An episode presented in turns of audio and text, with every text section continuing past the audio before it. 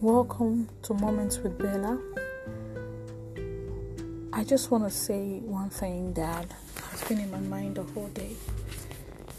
Only God has the final say over your life. Only Jehovah has the final say. You know the song that says, He turns my life around, for He has the final say. He makes a way where there is no way. That's because sometimes we look onto man and um, we we miss it because the truth is at the end of the day man will always choose themselves. But we have a father that is always there and he's always constant and faithful. And he has the final say over your life. I don't know what situation you're going through right now. I don't know what the the the, the situation of your life is.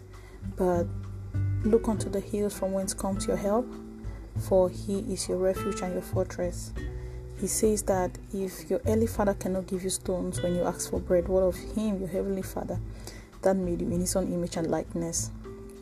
He is faithful and he is generous like that.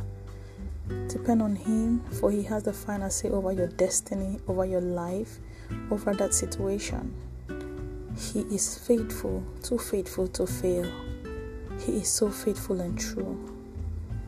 He is the God that loves you the way you are, and He has the final say over your life. Stay blessed and stay lifted. This is Moments with Bella. Thank you and have a blessed day.